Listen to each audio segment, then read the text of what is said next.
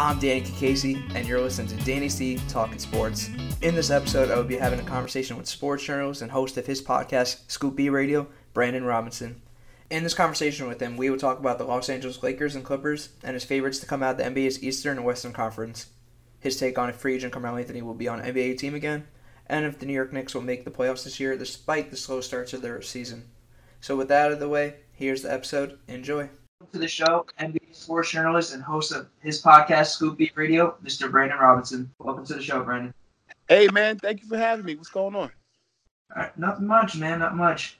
So I know you're also like an N B A insider as well, and I, I wanted to like just get diving into some N B A topics. First topic I wanted to get into is like, uh, what do you think of the Los Angeles Lakers and the Clippers so far after like one week of basketball? You know, they're both the N B A Finals favorites, and, you know, I feel like maybe it's too early to say anything about either team, especially after the Clippers beating the Lakers on opening night. Um, what do you think about, like, uh, any either team?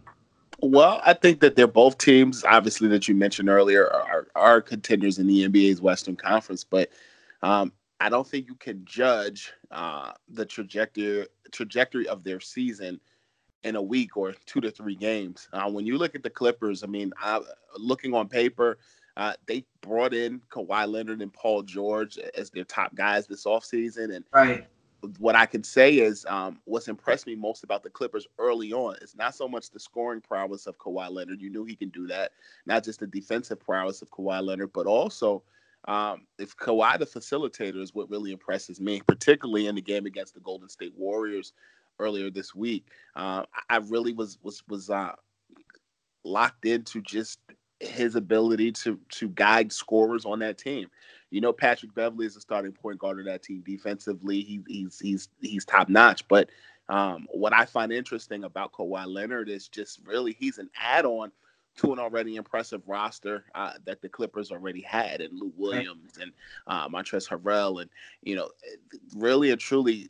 He's the icing on the cake to an already potent roster. Paul George, he hasn't played yet, will likely uh, start playing for the Clippers by Thanksgiving.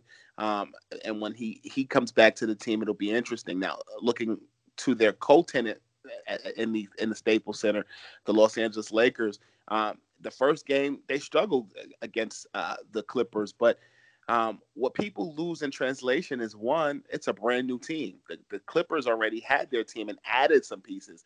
Right. Um, the Lakers traded Brandon Ingram, Josh Hart, um, and, and those other guys as well, as, as well as uh, Lonzo Ball. Um, so they're a brand new team, uh, for the exception of guys like JaVale McGee and LeBron James. So uh, and Kyle Kuzma and, and Rajon Rondo are also hurt. So it's going to be a different gelling process for the Lakers. I, I was at Staples uh, Friday night and checked out their game against the Utah Jazz. And one thing that really stood out to me uh, was their point guard situation. You know, Cook Uh, has been playing decently, but you really see a, all five guys in that starting lineup rotation kind of bringing the ball up, even, you know, Anthony Davis at times.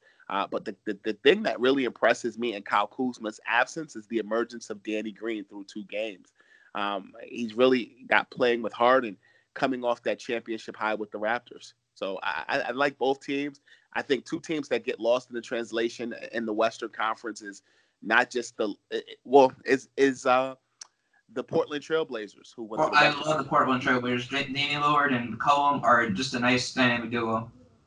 Yeah, for sure, for sure. So you know the Utah Jazz, they're a young team. They're exciting to watch. I think a lot of times uh, people just like the shiny toy. You even look at you know the the uh, Houston Rockets. Many people think that you know Harden and and and Russ can't get along, but you know, do you think they're going to figure it out this season?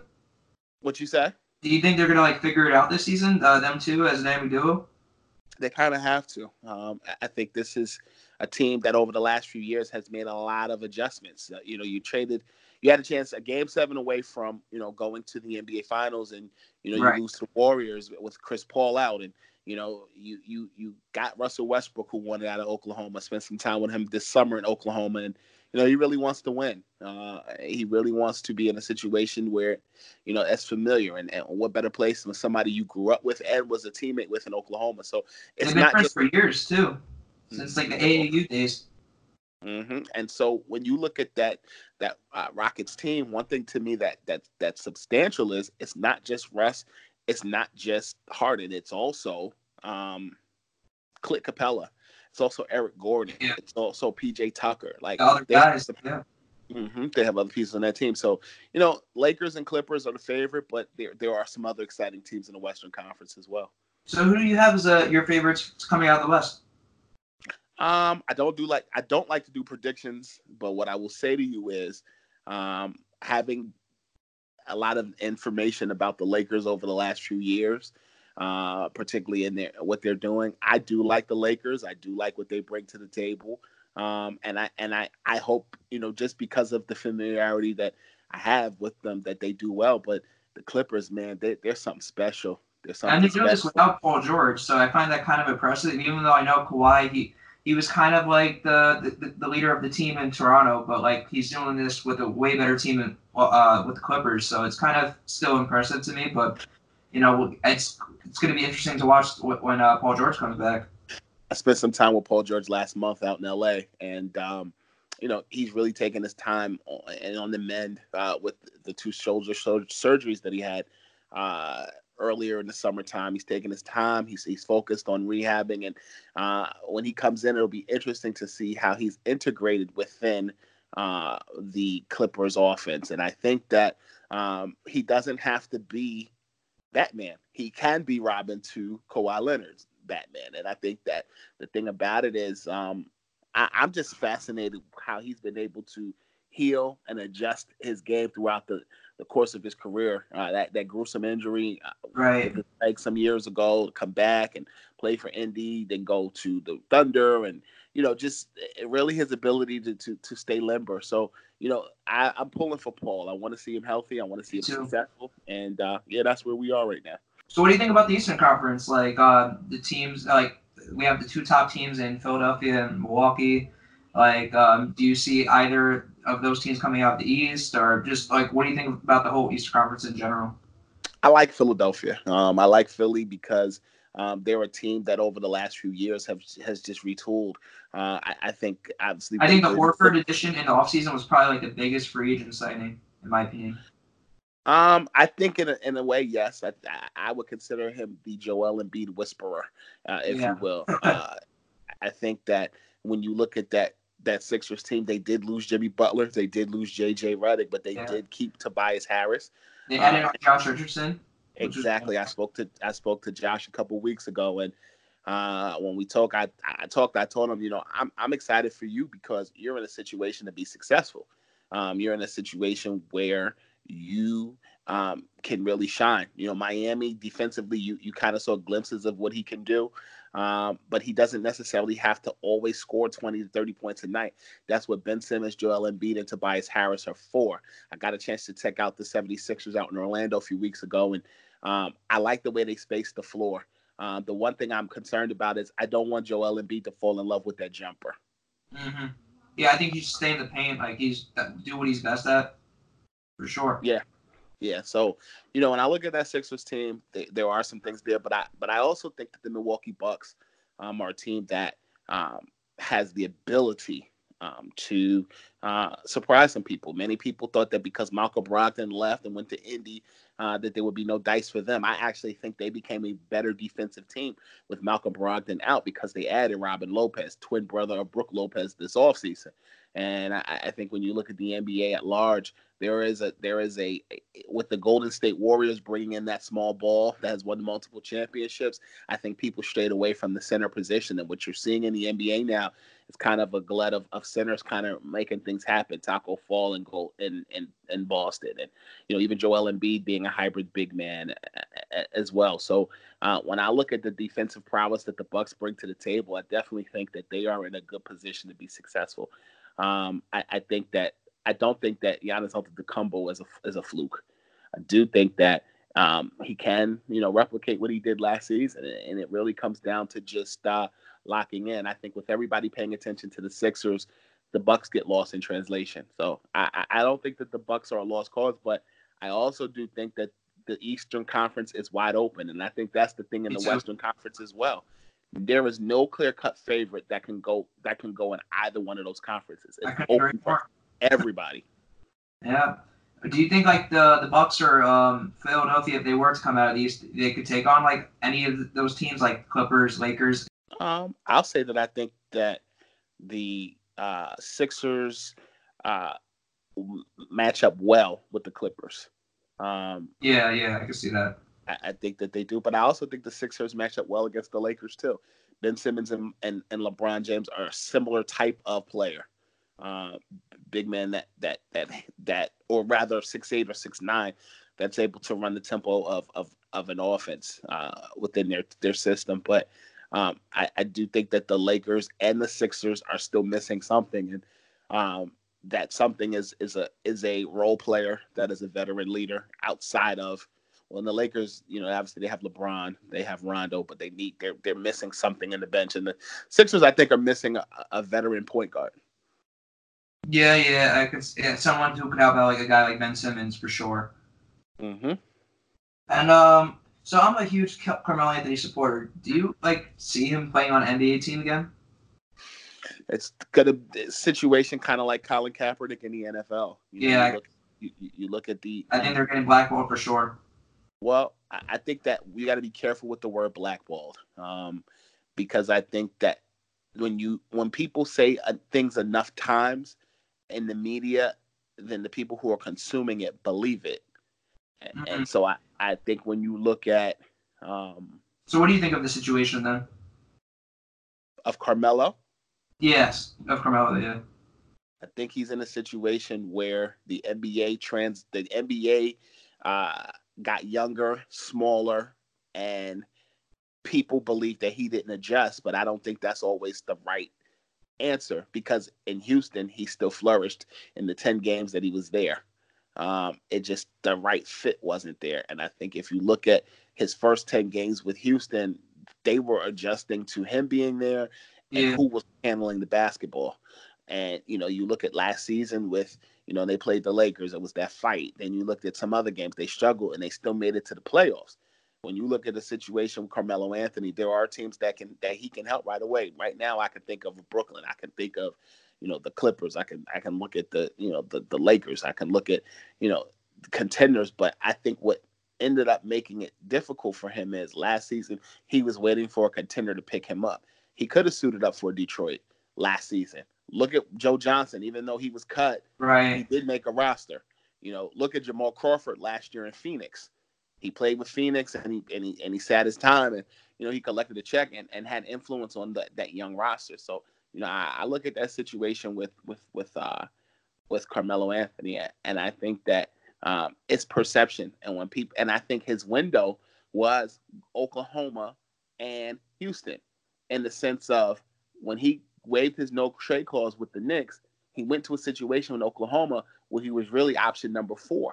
He was behind Russell, Paul George, and even arguably Steven Adams. Yeah. and so, so then you go to Houston, you're third fiddle to Chris Paul and James Harden. So, you know, I, I just look at that situation, man, and I just think with Carmelo, it, it's a precarious situation. You know, if the Knicks had gotten the first pick, if the Knicks had gotten Kyrie or, or K D, you would be talking Carmelo Anthony as a role player off the bench. Um, I also think people's perception of Carmelo in Oklahoma when he made that "and I'm coming off the bench" comment, it rubbed certain people the wrong way. But what do you want him to say? It was almost like he was roped into to writing his his his his his ending, and and, and yeah. It's just a very interesting situation. He, I mean, he wants to start, especially for a contender, like or any team really. He believes he's a starter every single day of the week, and I can't blame him. I think he still has game left in him, you know. But I think at this point of his career, he has to be able to accept the the role coming off the bench and just do what he can to help the team that he's on. The Lakers would fit that mold the best if that were the case, even for a perspective of perception. Look at J R. Smith in Cleveland when he played with LeBron. Right. There was a perception that he was safe. There was a perception that he was a role player. I mean, there, that that was able to do what he needed to do. Similarly, in L A, that could be the role in L A that he could play because even though if he doesn't get a bunch of playing time, he still wins a ring. He may play himself into one more smaller contract. So I, I think that situation with the Lakers would be the best fit for him, particularly because LeBron is a friend of his and more. So we'll see what happens. I mean, that's all I could hope for the guy is for him to win a ring, because you know, he's been in the league for like fifteen years. So like, it's like, I feel like he, I don't want to say he deserves it, but he's done his part in the N B A to like be able to be, put himself on a N B A championship contender and see if he could help them win a ring. Yep. So uh, I'm a Knicks fan, and I know right now, you know, they started off the season zero and three. But like, do you think that they're still fit to make the playoffs? I know the Eastern Conference is wide open, but like, what do you, what is your take on the Knicks? Um, I think the Knicks are a work in progress. I actually do like the roster they have on the on the uh, on the court right now. I think it's a matter of growing, and I think that right now, you know, I, I have said on going on record, I think they can win between thirty-five and forty games. Yeah. But I, but I think at the end of the day, um, it comes down to continuity. I think they're still figuring out how R J Barrett fits. Uh, what is he? A, is he a playmaker? Is he a facilitator? Is he a scorer? Um, I see him as a scorer. Well, I think he's a combination of all three. I think he That's, he yeah. is a, a he is a he is a stat stuffer. You saw it the last couple of games. Uh, In the in the in the N B A Summer League, and it's translating over into there. But you know, you also see Kevin Knox, you know, in year two. He's still growing for sure. Knox in, in year two. But I think more than anything else, uh, the, the the diamond in the rough for the Knicks is Julius Randle. Uh, I know. Yes, ex- start getting going because the first three games have been like I don't know so far. You know, like he has to. You know, I think he has a, a chance to be like an all-star for sure this season, though. Yes, I agree. And uh, Mitchell Robinson is another guy on the come up. You know, I would definitely be worried about him because uh, his block, blocking shots ability and rebounding is just like it's it's outstanding. You know, he's so young. And um, Marcus Morris, I think, is going to definitely be a, a good addition to the team. And uh, Alonzo Trier, I like a lot. I I, I like the, what the Knicks are doing, and I just really hope they can be, be like a six to eight seed team. I think it's possible. Yep. I yeah. think thirty-five to forty games is what I'd like to see the Knicks do. Um, it's still a weekend, and, and we've got a long season of basketball to play. So for sure, for sure. Yep. So, uh, well, thank you, Brandon, for being a guest on my show today. And for my listeners out there, what is the best way to keep up with your work? Uh, make sure you subscribe to the Scoop B Radio podcast. three point five million streams last year. Anybody from uh, F. Lee Bailey to Alan Dershowitz to D J Khaled to – Uh, Charles Barkley, Shaquille O'Neal, and the voice of Siri. Siri tells me why zero divided by zero. She answers why zero divided by zero can't be a thing.